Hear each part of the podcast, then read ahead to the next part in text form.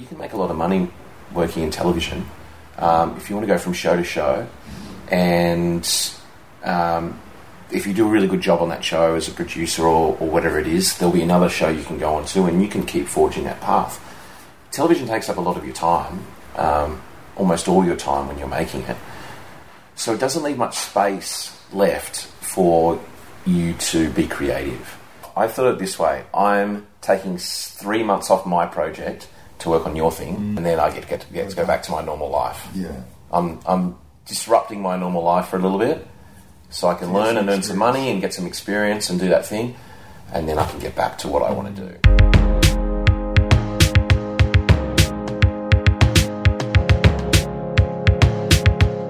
Hi, I'm Dan Brophy, and this is The Naked Creative, a creative wellness hack podcast where I talk to everyday makers and doers all about their process in the most practical terms. From how they came to do their thing, to what their day looks like, to how they gather inspiration or overcome blocks. The aim of the game is to demystify creative jobs, to explore the processes that make achieving artistic goals possible for anyone. 2016 has been a tipping point year for documentary maker and content creator Kirk Docker. After years of producing clever, subversive video and TV as a gun for hire, he has championed his own projects, making not one but two series for ABC. Earlier this year, Hello Stranger, a beautifully shot Vox Pop series, asked everyday Australians personal yet universal questions, and then followed one of them home to document their life. This was followed by the release of You Can't Ask That, where in each episode, groups of marginalised Australians, like Indigenous people, transgender people, Muslims, obese people, disabled people, and sex workers, answer audience submitted questions traditionally deemed too un-PC.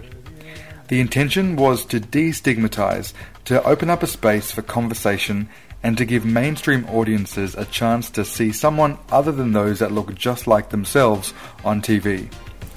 It's interesting to note that You Can't Ask That was originally created for the digital streaming platform iView, but ABC decided to screen it on ABC TV.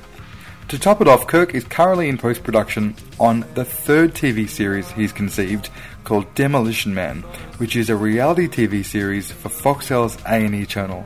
And he already has an entirely different series in very early stages of development with another network. As a longtime friend, I've been an observer of Kirk's process, and I love talking to Kirk about his attitudes towards cultivating a career in an industry where nothing is certain. I mean, how do you carve out a career in television? How do you support your dreams for the work that you want to create while still earning an income? This and more is what I discuss with Kirk Docker. Katie, this is the, uh, the the first time we're getting together after a few failed attempts. to have. Yeah. The way I'd like to start off is by asking when people say to you, What do you do? What do you tell them? Well, at the moment, I'd probably say I'm a TV producer. I think previously I broadened that out. I was a big slashy. Um, and I enjoy being a slashy. I, I enjoy being a slashy. I enjoy creating things. So I realized a while ago that you need to create stuff. If you've got ideas, they need to happen. And it doesn't matter how big or how small it is, it's good to create something, get in the bank. It's like when we were creating Vivicool years ago, um, which is an online video site, 2007 to 2010. One of the feelings you got, we were making three pieces of content a week. And it was documentary style. Yeah, documentary style, Vice style, you know, um, content, um, taboo topics, sex, drugs, rock and roll. You know, we're in our early to mid 20s, wanted questions. We had questions, we wanted answers. There wasn't the content out there to answer those questions, so we made it. And every time you put one up at nine o'clock in the morning on Monday, Wednesday, Friday, it was like handing an assignment, at, you know, at school or at uni. And it was like this massive wave of relief of, ah, I got it in. Um, but there's just something to be said for making stuff rather than here's this idea I've got, talking about it, talking about it, talking about it, boring everyone. Let's make it. And don't we all know, and I'm absolutely guilty of this as well. The steam gets let out of the idea by talking about it so much that by the time it comes to do the thing, you've already gotten the kudos for the idea to the to the degree that you're not actually as excited about doing it. Mm. And a mate of mine's got back from some time in the states, especially he was living in New York, and he said there was just a whole bunch of people who were talking a whole bunch of talk about what they're gonna do, and he realized after being in this space for a month, he was like, these people aren't actually doing anything. They're actually just loving the idea that they are framing themselves as someone who's gonna do this thing. Yeah.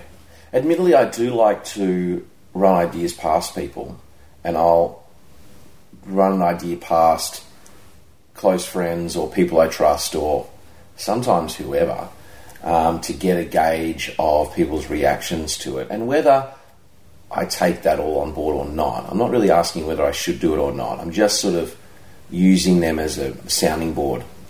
You know, what, what do you think about this? And then you can refine the idea as you do it.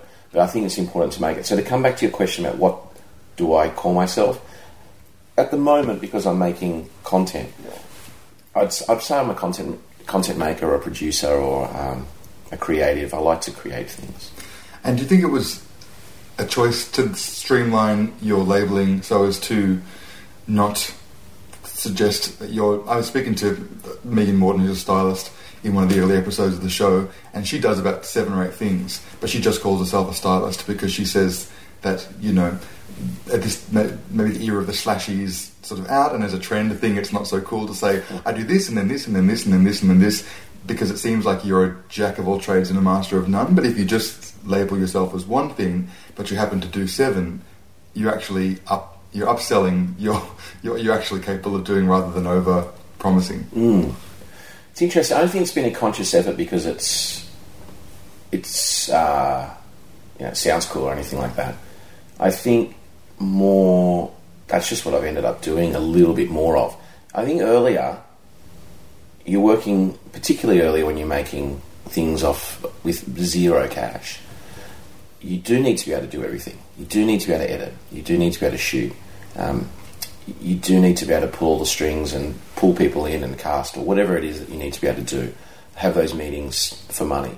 And I think that's important in terms of learning two things. One, how to have a bit of a say in how lots of things go about in the in the stuff that you're making. And two, it means that you can be in that position of being able to, to pitch ideas. You can understand an idea wholly, not just that one cog. You can understand something from in all the cogs. How it's turned out, though, at the moment is that I'm at the position beautifully where I can have someone, Aaron Smith, at the moment, who sh- shoots all you know so many projects that I'm working on, who's vastly superior in every single way that I'll ever be holding a camera. So I don't need to be a slashy and hold a camera anymore.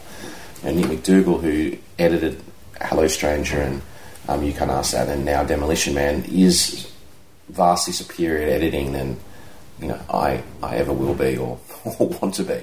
So it's so good to be able to have these people around um, working on the projects that you're working on to, to be able to take away some of those slashes and do a better job than you ever would. In early days, you sort of have to do everything yourself as you're piecing it all together and trying to make it. Which actually has benefit in that when you are acting as a, a producer or director to be able to relate ideas to these guys, you have held a camera, you have done an edit, so therefore you can instruct them better or get a, get your ideas across the line to them much more specifically. Yeah. Last night, one of your shows went to air, which was You Can't Ask That. What's what was the elevator pitch for You Can't Ask That? It, all these things are about simple ideas. This is. We actually managed to turn the, the idea of the show into six words. Um, but essentially, it's interviewing stigmatised or marginalised or misunderstood Australians and asking them all the questions you wish you could ask, but you're not normally allowed to ask.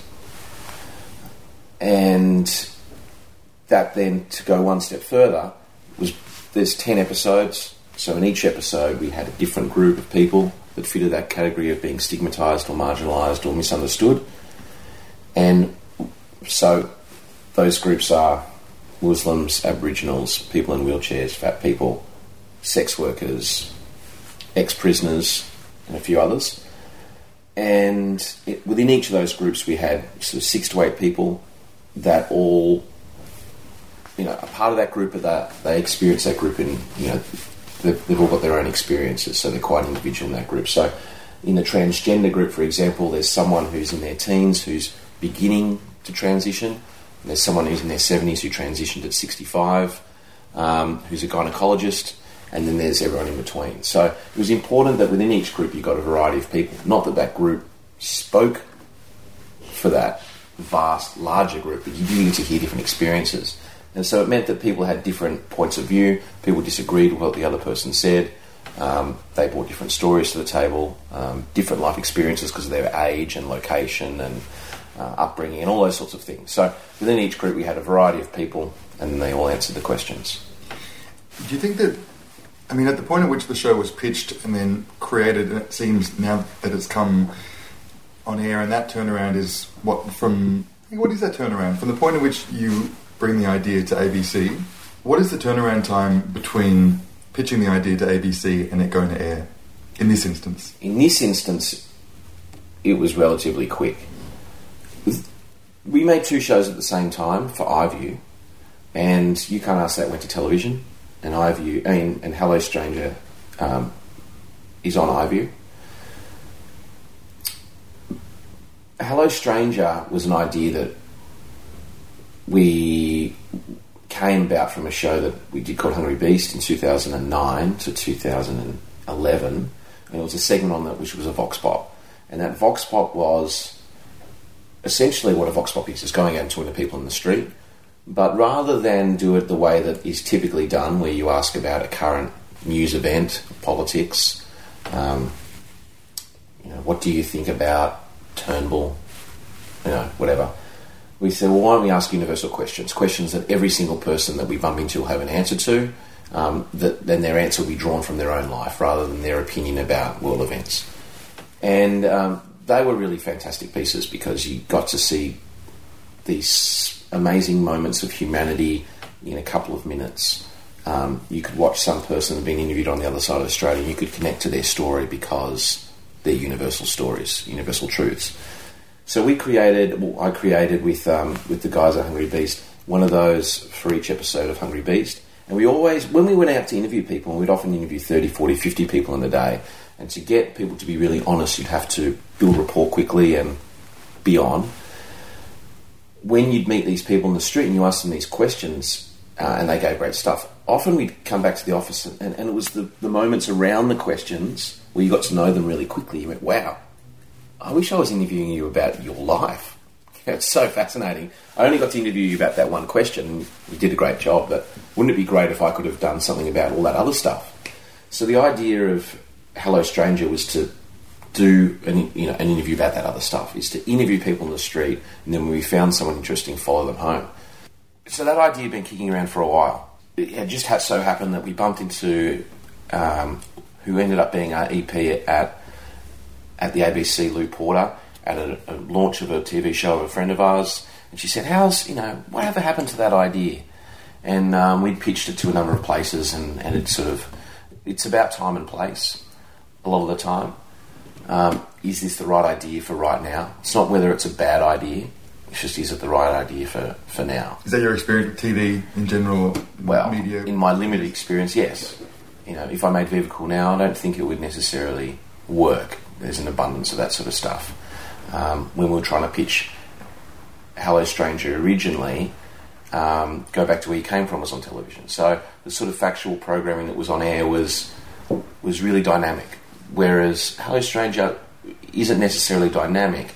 It's it's really it's it's about human you know human simple human stories about life. It's not slapping across the face with um, you know with antagonism or anything like that. So mm. yeah, by comparison, the you can't ask that seems to be so potent now. It seems like mm. the time between you pitching the idea and it going to air, there's even more interest or importance placed around some of those groups for people to be talking, finding out, demystifying, destigmatizing Muslims, for example. Mm. It's a really, you know, I feel like the people who would be drawn to the show would be really drawn to the show now. It, the timing of it is really good. So when we started making that, when we that, that show came about, the ABC Hello Stranger, you can't ask that happened at the same time, almost simultaneously. So there was there was almost no lead up. So that just boom happened. We made them both at once, and both were delivered at the beginning of the year, around March. So you're right. If you can't ask that had gone out then, it may not have been as newsworthy or timely as it is right now, being in between two elections, the Australian election and the US election. Um, there's been a series of attacks around the world. There's been a series of, um, you know, gun-related incidents in the US, and so it seems like violence is on our screens. Hate seems to be around a lot. There's a lot of news around Pauline Hanson and, and the way that our government, you know, our, you know, our parliament is made up, and the, and the types of people that are in there. So it does seem to be timely for a program to come out that just asks people all the questions you want to know, all those hate-filled questions in a lot of ways, and lets them respond in their own way. And interestingly, as it uses hate-filled questions as a tool to establish empathy, and Yeah. understanding, and familiarity. Yeah, uh, it's you know it's a it's a little bit wrong to say hate-filled because a lot of the questions are curious. Exactly. Um, but you know, when we asked for, you can't ask that. The, the way we got the questions was to ask the public, "What do you want to know?" And people sent their questions in. There were a lot of questions that were, you know, thinly veiled um, insults wrapped up in a question. Which, but I feel like they're almost they're almost one and the same in that the the ones that seem really fueled by hate, that's just curiosity with the volume ramped up on it. You know, like- Exactly, It's exactly. just sort of like it's it's fearful curiosity. Yeah. Or it's like you know, I, I've got my I, I care enough to ask, but I'm also fearful enough of your response that I just need to temper it with an insult so that you yeah. to get my head around what I'm what I'm asking. Yeah, Um, so. there were some funny ones in there that you had to laugh. Yeah, were there any that you're like, oh, I wish we could ask this because it's so far out? Uh, we didn't ask this one, but the one that made us laugh, we printed out. It's like, how do you feel about these privileged white people asking you all these questions? You're like, so, oh, oh, so it was a read on you guys. yeah, yeah, yeah. So like, yeah, And I suppose the alternative is we, us privileged white people, don't ask these questions, and therefore these people will remain continuously misunderstood Yeah. and marginalised. Is that what you prefer? Oh yeah, I don't care. They don't know us, so it doesn't matter. It just ha- yes, it happens annoyingly that well, not annoyingly, but it just happens that yeah, we have to be we are white and male, and you go, God, look at look at me and Aaron who are making this show. There's not much we can do about it, but we think it's a great idea, so let's just make it. Yeah. Well, I mean, it's such a feat for people who are passionate about programming and um, really want to be making stuff, especially stuff that, that gets people talking and, and, and engages a conversation with the general public. Just to give some idea about where what has cultivated you artistically and also professionally to be able to get you to a stage where you can make a show. Because I think it's such a mysterious end of the rainbow place for so many people who are, for example, at film school or even just working non-TV jobs that think, you know, I've got an idea for a show. Like I, I'd love to, you know, I'd love to make stuff. And I suppose with the democratization of technology, allowing people to have access to the stuff that can allow you to make a show, it seems less baffling now than ever before. But at the same time, you've had a really interesting winding road, and, and from my observation as someone who's known you for 12, 13 years, all the things you've been doing have seems to have led you in this to this place. But no, but along the way, there was no guarantees. So, what is it? What is it that you've been doing post high school that's prepped you for this? Did you go to uni? I did go to uni. I studied. I really, I really wanted to work on radio. Uh, while I was at school, I did a whole lot of stuff that that involved making media, making content, speaking on radio a few times, and a number of things like that. So I was interested in the media. I had my own little radio show when I was quite young. Uh, Why did you Why did you not go into radio? Well, I did some stuff on Triple R, and I really enjoyed it. And it just, I didn't have any in. I didn't know anyone in the industry, um, and then as I was exploring it and trying to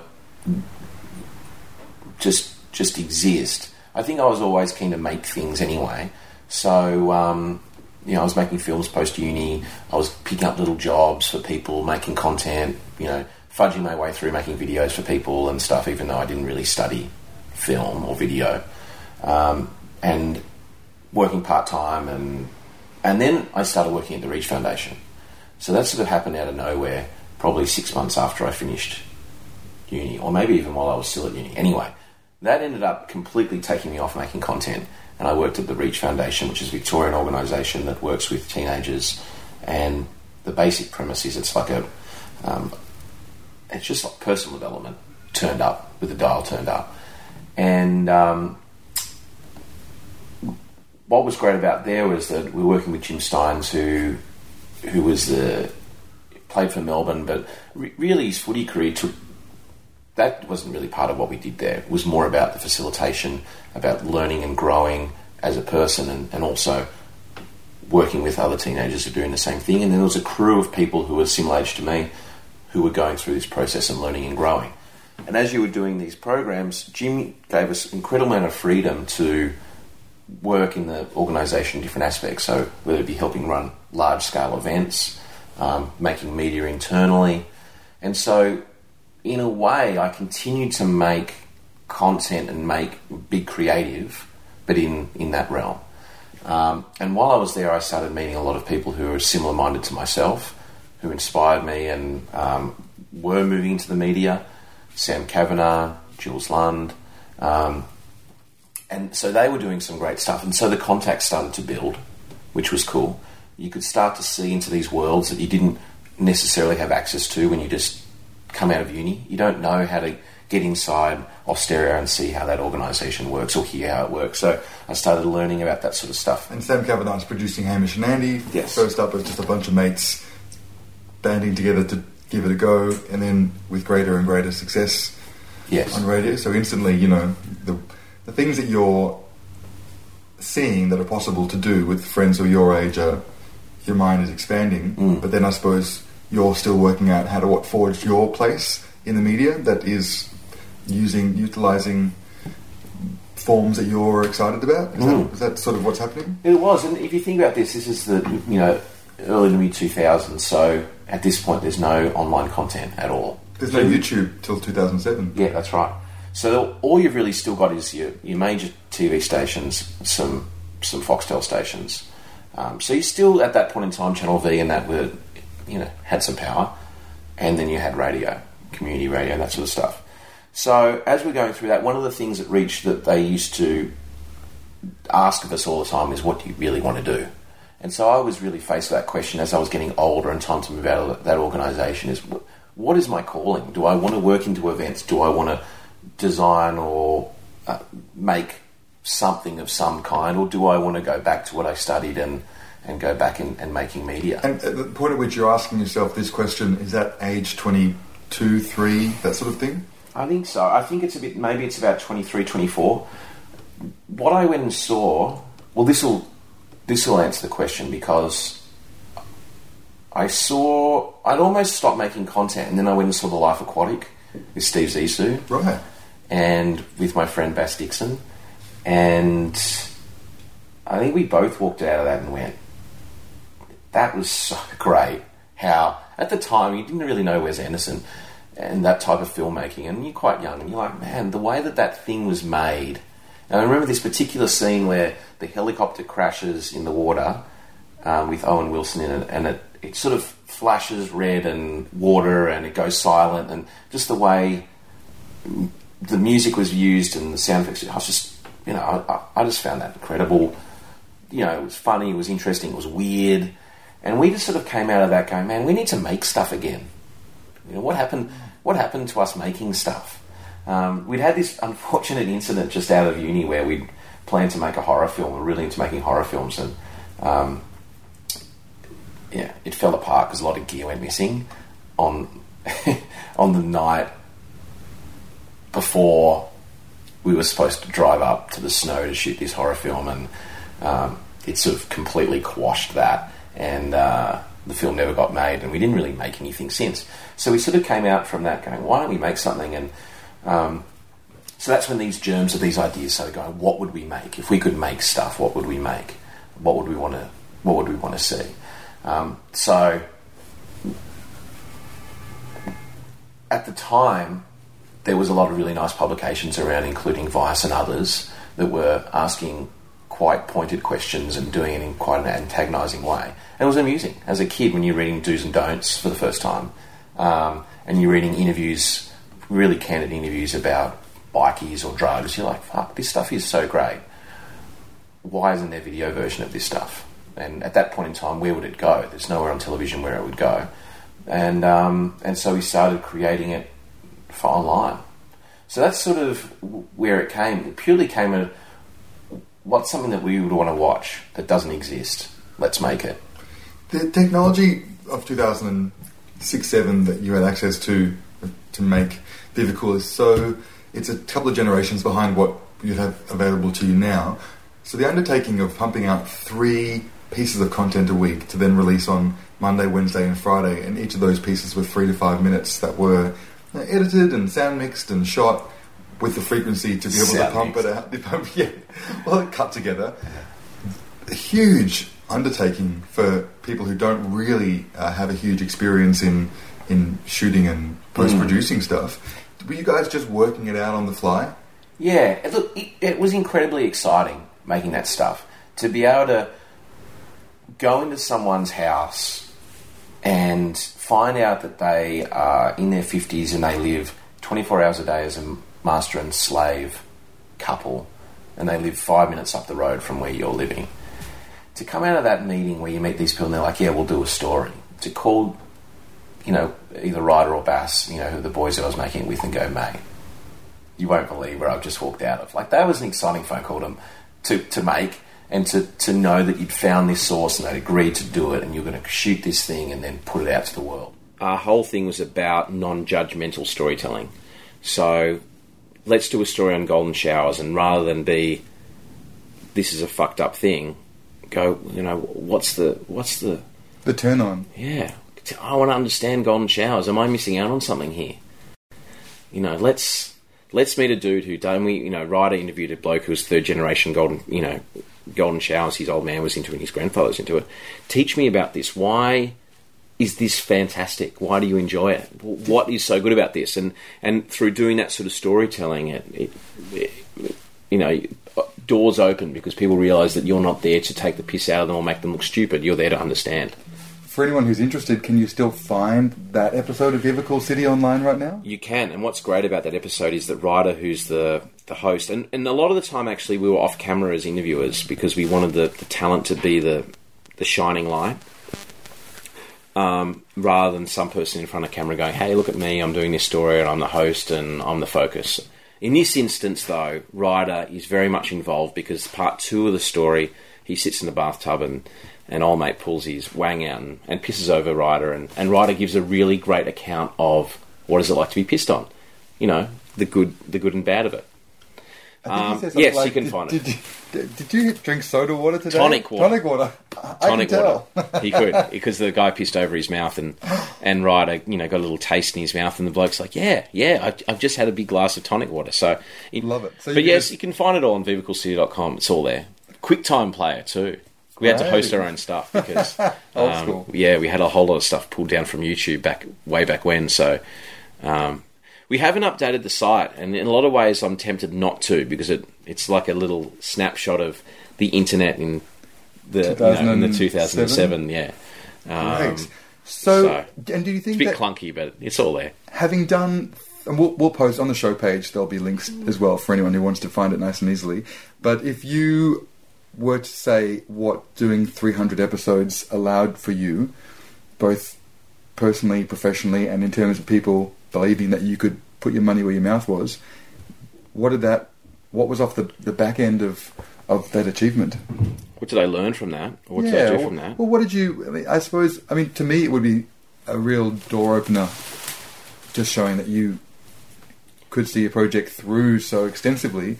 What did people respond to it positively? Yeah, look, there was so many great learnings from that project, and one was that we made so much content. So 300 episodes at five minutes each, you know, that's 30 plus hours of, at least, of finished content.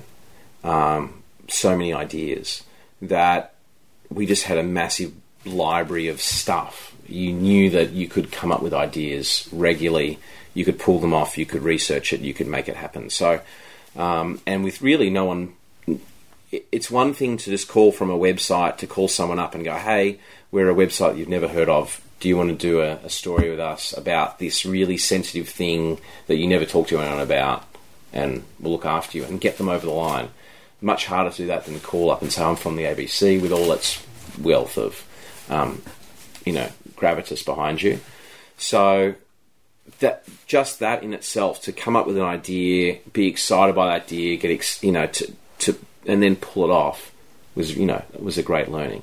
To know that we could turn things around quickly, that you could put something out that wasn't perfect and that was okay. Um, to our storytelling techniques getting much much better.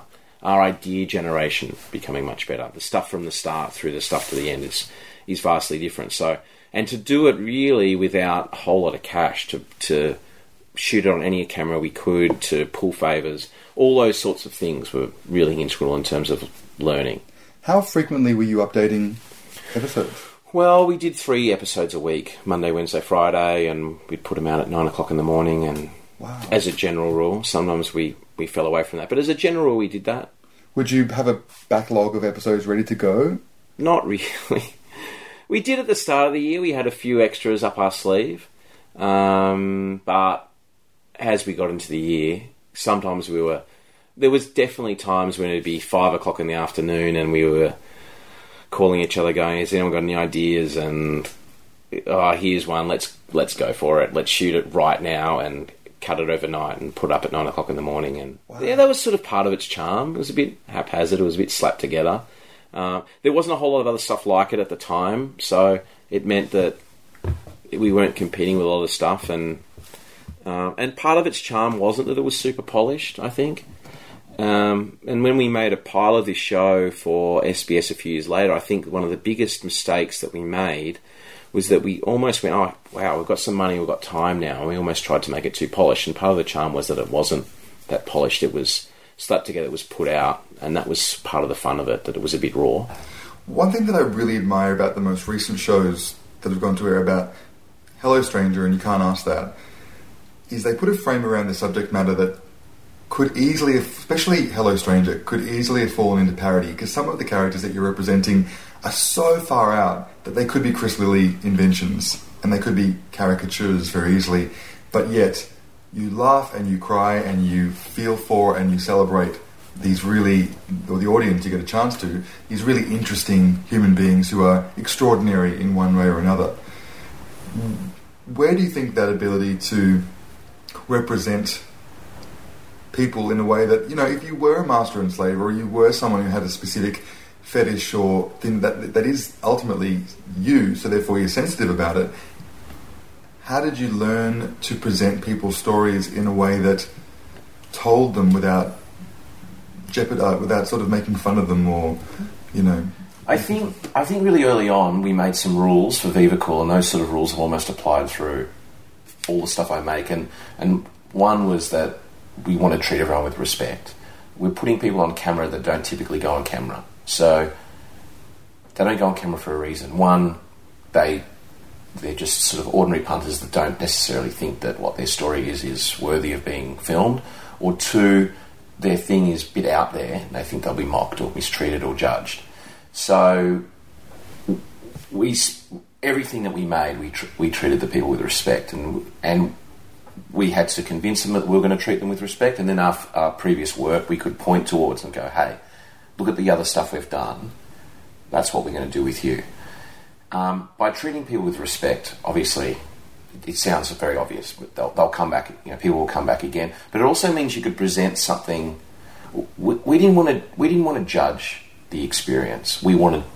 We were curious. We wanted to find out. So we sort of kept presenters almost always out of our content. We wanted it to be about the subject matter.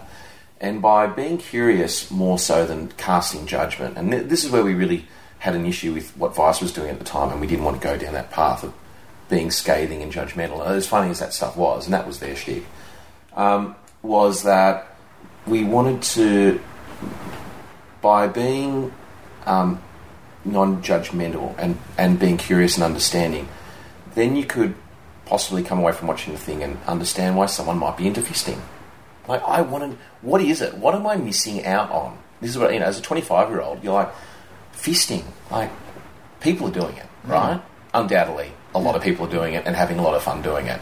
So rather than judge it, what am I missing out on here? Get, teach me. Mm. I want to understand what what is this thing that clearly people get an understanding and are into. And that applied across almost everything we did. It's like, teach me. I want to know. Uh, and so, in terms of Hello Strange and these new ones, it was the same deal. I, ex, explain to me how you've ended up being this person you are. And and and sure, sometimes it comes across as being really funny and comical and, and this sort of stuff. But also, we're very very aware in the edit that these people have given their trust to us. That they they have no power about how this thing is going to be put out, so we need to treat them with respect if we want to continue making stuff like this. And um, yeah, so um, that's that's sort of how it, it went. That's that's why the work is the way it is. Um, and if it's going to have real impact on the world, it, it needs to be presented in a way that can. Why why make it unless someone who's not converted can watch it and possibly see something new? Mm. You know, why laugh at someone in a in a in a horrible way when you can laugh with them and, and learn and grow at the same time? It's so much better. Well, it- it's been roughly 10 years between Vivicool and now. And in that time, you've dipped in and out of lots of different projects that have sort of, I feel, led you to this place. But just give, give me an idea of the sort of things you've worked on between Vivicool's 300th and final episode.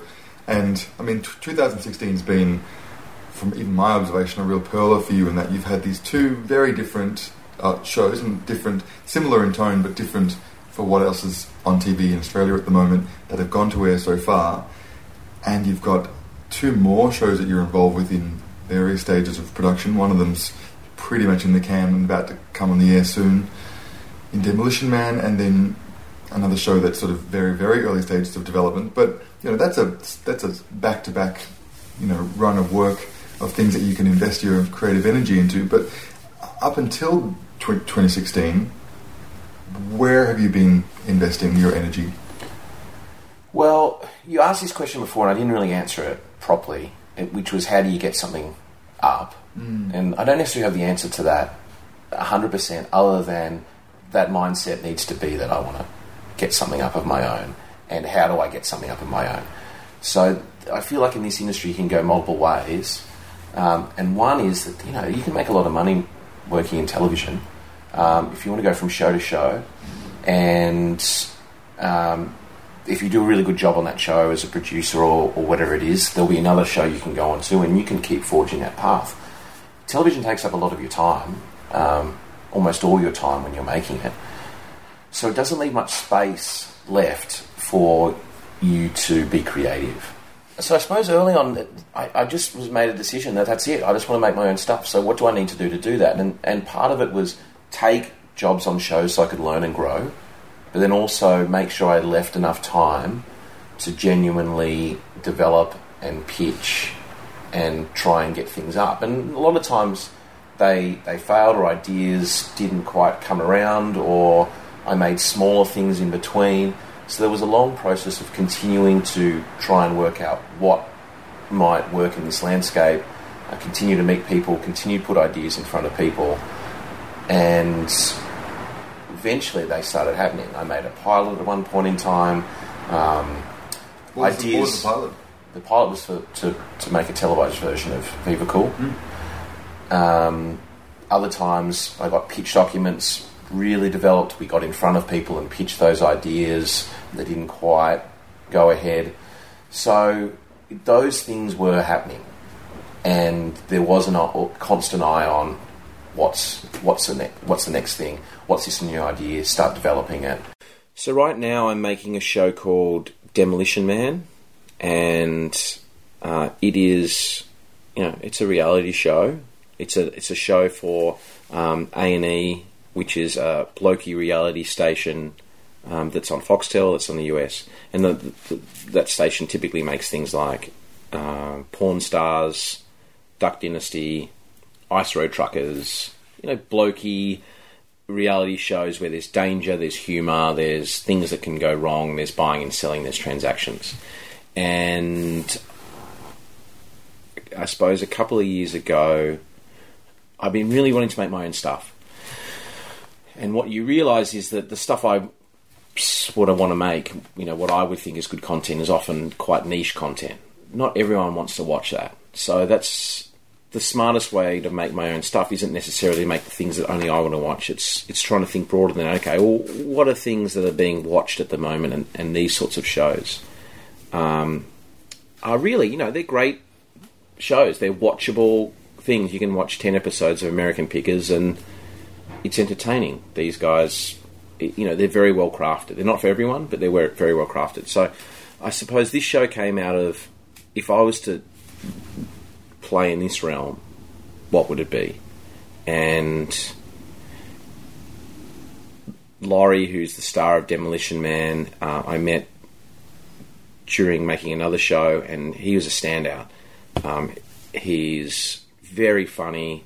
He's very raw. He um, says what he thinks at all times. He's been doing. He's been pushing his own agenda for his entire life. He's he's a self-made man.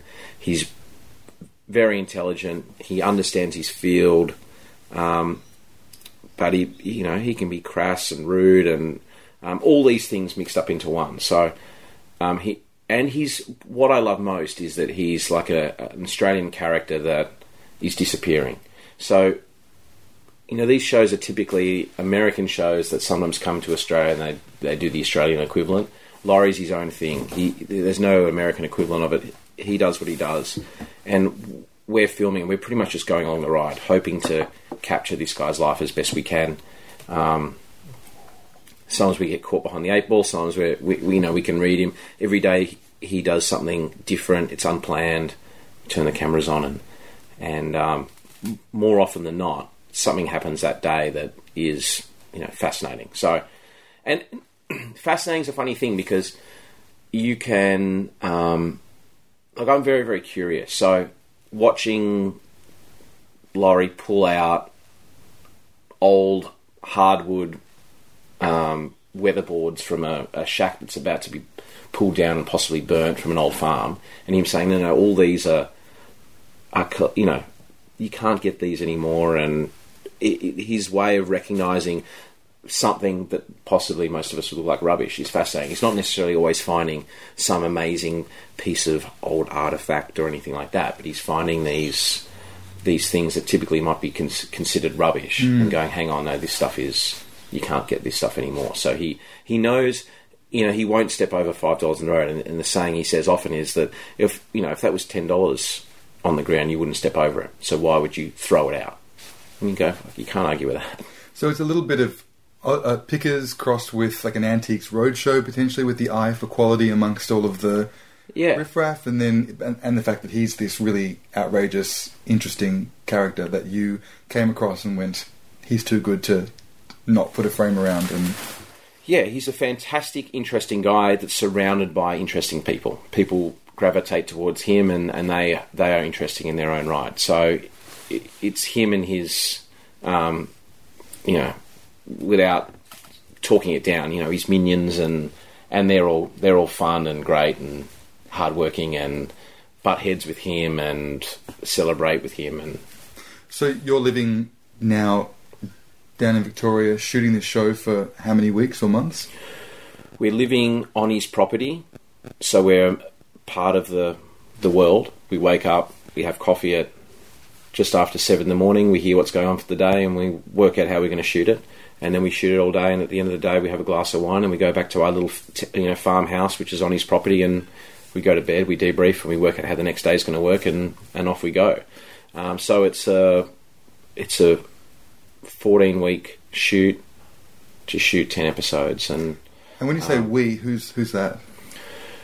So the crew to make a show like this is it's quite a simple crew. It's it has to be relatively light because we are following him along as he does what he does. We're in demolition yards and we're in, in demolition sites, and so there are places that you're not used to filming. You can be in the wrong position as you know things are getting smashed up. So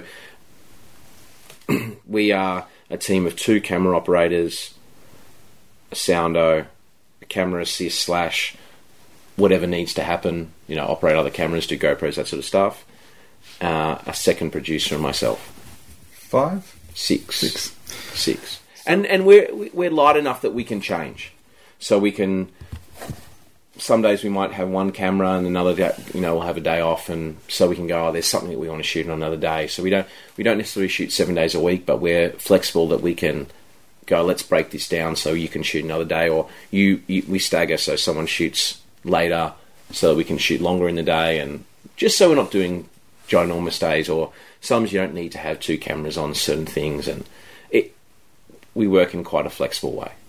And so, if you, what what led you to the place that you were able to not only find Laurie, but also be in a situation where you could pitch this show around him and come on and have it be, in a sense, is that your first show that you're? Are you executive producer? Or that is it your? No, no, no, no. I'm I'm nowhere near experienced enough to be an executive producer. Um, it's a funny world how this works. At, at the end of the day, I think idea is king, and so if, if the idea and it's timing. So the, the idea has to fit in the. If this show had been pitched in three or four years' time, it might have been a saturation of this type of program, and it mightn't have worked. Um, if it had been pitched earlier, um, there might have been a, a space in the programming schedule at this station. They might have been able to pitch it. So timing is is part of it. Um, the production company that's making it is, is part of it. That the, the, the team is trusted that it'll be able to pull it off. So me personally walking up and pitching this show, really at, this point in time in my career, it's it's very hard to to get that over the line because my only guess is they might look at you and go, well, "How do you how do we know that this thing can be pulled off?" It's quite a big thing to pull off. So to to be aligned with the right to a, a right company that knows that they can pull it off is important. Um, but pr- prior to this, I was been doing a show at the ABC, which was a, which was a, a smaller idea, um, which is for iView, and um, which will also some some part of it will be on the main channel. That one again was partly our idea, and then partly someone at the ABC's idea. And I think really all these things, it's a you might have an initial idea, but it requires a a quite a big team to pull it off. So a lot of people's voices start becoming part of this show. It's, it's at this point for me anyway. I'm not at a stage where I can just go and pitch an idea and make it happen, but I'm at a point where hopefully I know the right sort of people that I can get the idea in front of them, and if it works, that I'll be able to get the right team around it to hopefully pitch it. And if that works and the timing's right, it might get made. Demolition Man, that was a guy that I met a couple of years ago. So that just didn't happen just overnight. Right now, here's this guy I met, and here we go, we're making the show. That was a guy that, that I met making another show called Aussie Pickers, and was like, this guy's a this guy's worthy of his own show. He's he's epic. But there, there's you know from that point to it actually getting made, there's a huge big thing. First of all, he's got to want to do it. Second of all, what's there to really film and and you know developing that right out. Thirdly, well, who's going to make it? How am I going to get this in front of someone? Well, then it was, and I'm working all this out as I go and talking to people, making it, you know, having conversations with my own friends, my own people in the industry that I've met along the way, and heavily leaning on different people's experiences, EPs, and other people I know, and having conversations and saying, hey, what do you reckon I should do? Who, sh- who should I put in front of? Ultimately, um, I took it to a production company that I thought would be um, a really nice fit. Um, they, you know, weren't necessarily convinced at the time, but it was when we shot a little piece of content and went, "Here's the guy." Then everyone went, "Ah, we get it, right." From then, it was over to them, and they sold the idea, and then I came back and worked on it.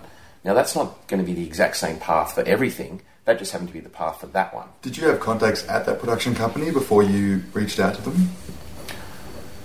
I, I did, but again, it was a fortuitous thing where the idea I spoke to one of the, you know, one of the bosses of the company at a lunch, happened to see him at the lunch, knew that he liked um, going to the auctions, uh, which is, you know, I, I didn't really know Nick so well, and I used to see him at the auctions a, f- a few times when I was making Aussie pickers, so I knew he liked that world.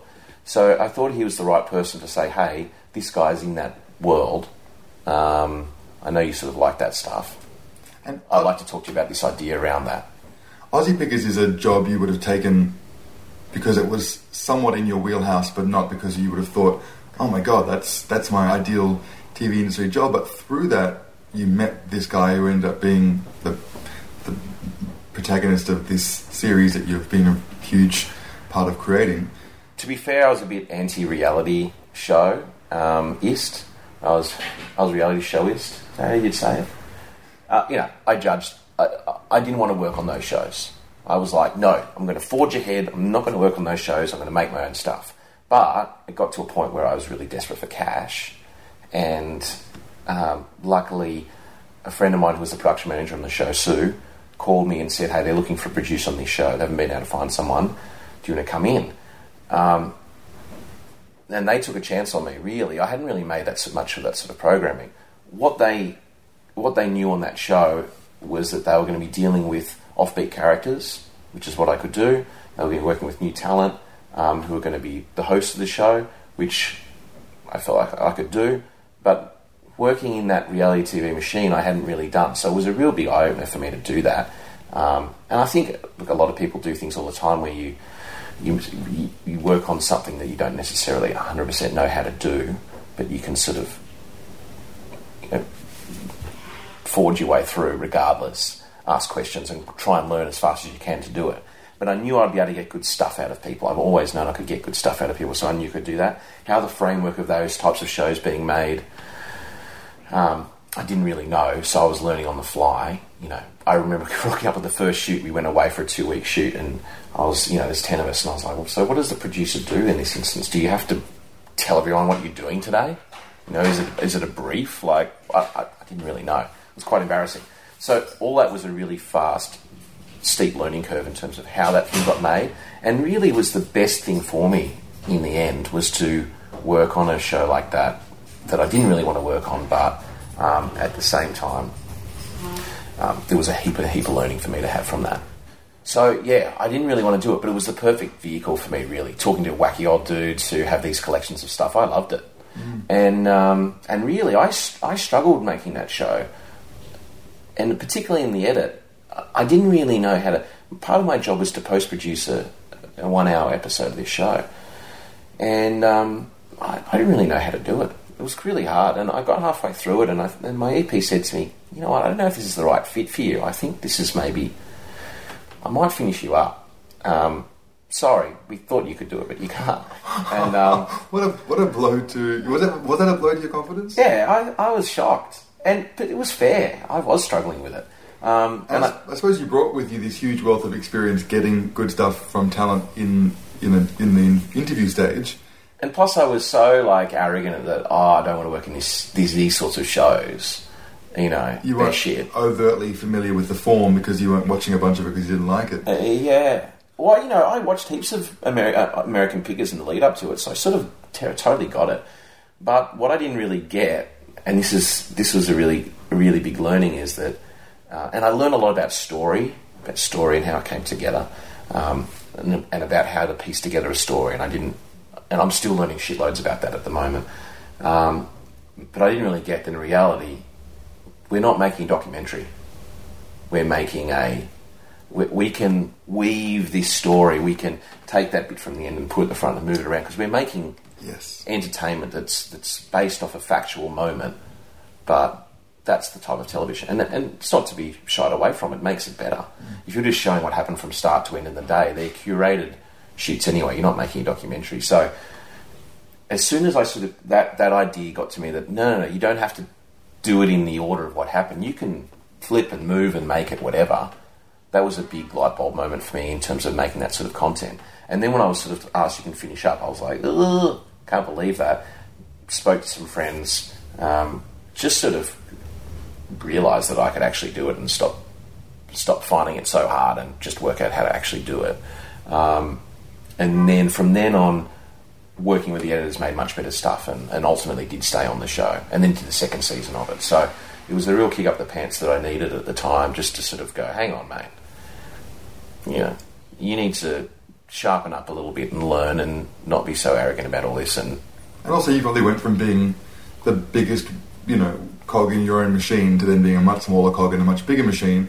And it's, you know, it's hard to imagine ch- changing your mindset to go back to being completely open to learning, even though you've got a role that, you know, people are taking direction from you. You're exactly right. When you're making your own stuff, and this is what I was like, no, I'm going to make my own things, I'm going to forge my own path, I'm going to make my own shows. When you're making your own stuff, yeah, you are the boss all the time. Um, and you're hiring people who are agreeing with your vision, and you might discuss it, but you're sort of the one leading the charge. Yeah, suddenly you're going in there, and that's right, you're a small cog. And that's really great. That was very, very important for me to do that. And it's one of those things I remember asking a few people when I was quite youngish in the industry if you were me right now, what would you do you know where I want to get to. What would you do? And no one really said to me, "Hey, you should go and do work on a couple of big shows, see how those things work, um, because you'll get invaluable experience from that. And you may not like what the show is. It may not be the sort of programming that you want to put out to the world, but you'll learn a heap of stuff. You'll make contacts. Um, yeah, you'll potentially get a name. Um, you, will just learn how big companies work. There's a heap of great things that you get from working on on show. So I would highly recommend that if you're you know if you're at uni and you're going, how do I make my own things? Make sure you start make you know like I said before, make stuff. Whether it's your own stuff and smaller things, or whether you get on board something. Um, the trick is once you get on board and into that machine, can you let it go to go and make your own stuff again if you want to, or do you get stuck in that machine and stuck in that nice, nice spot of earning a lot of money?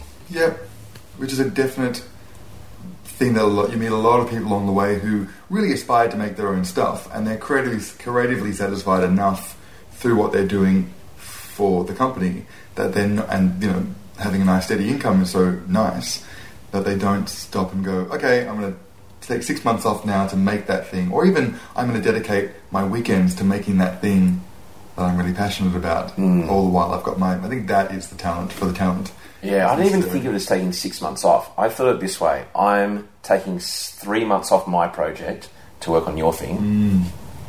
and then I get to, get to, get to go back to my normal life. Yeah, I'm I'm disrupting my normal life for a little bit, so I can learn and earn some money and get some experience and do that thing, and then I can get back to what I mm. want to do. So, and I and I think that's actually a really different mindset than I'm going to take six months off earning heaps of cash to go and quickly try and make something of my own. Yeah, um, perfect. Because they don't happen in six months. They don't happen in three months. They're an evolving thing that happen over time, and you have you want to have multiple things going at once. You want to have multiple conversations. You want new germs popping up. There's ideas I have right now that I've had for for 12 months. They're just sitting there, constantly ticking over in my mind, and and every now and then a moment will pop up where you're like, ah, oh, could this be the moment where I do this? Thing. They develop it further or not. Um, so yeah. Katie, thanks so much. I feel like I am better equipped now to go and get stuck into my next round of projecting. But that was really good. Thank you. Uh, hopefully that all makes sense. Um, it's all there. All right. Thanks, dude. No problems.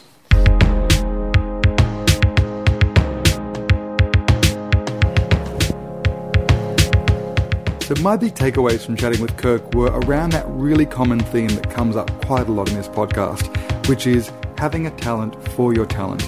Because it seems like it's not just enough to be good at making something in order to be a creative.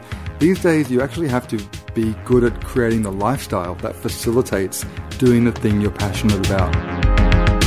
Kirk's decision early on to make his own content has led to him forging a career that's been not so templated by what other people have done, because he ended up wanting to do something that no one he knew had done before. His attitude was less about taking time out from full time work to do his own thing. Actually, pretty much the opposite. He would take time out from doing his own thing to occasionally take jobs to work for other people, but usually always within fields that were relevant to his passions and always with the intention of prioritizing the return to his own process.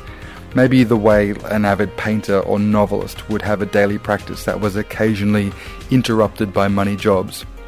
On a personal note, it's been incredibly inspirational to see his journey come to fruition this year. You know, this friend is someone who I've I've taken a lot of inspiration from in order to work out how to structure my own lifestyle. He's also really good at absorbing a lot of inspiration within a certain area that he needs to create work on. The type of stuff he makes varies so wildly that he fills his well by absorbing as much inspiration as possible on a certain topic generally just gravitating towards things he's turned on by and excited by. And off the back of that, he's able to come up with really ingenious new ideas within the space just because he has a lot of reference points based on how much stuff he consumes. That's all for this week on The Naked Creative. Don't forget to check out the show pages at www.thenakedcreativeshow.com. For this week's show, Kirk has very generously listed five key areas of inspiration for him, and there are a couple of really good examples from books he's currently loving reading, documentaries he's really turned on by at the moment, and podcasts he's loving listening to. I'm Dan Brophy, and this has been The Naked Creative Show.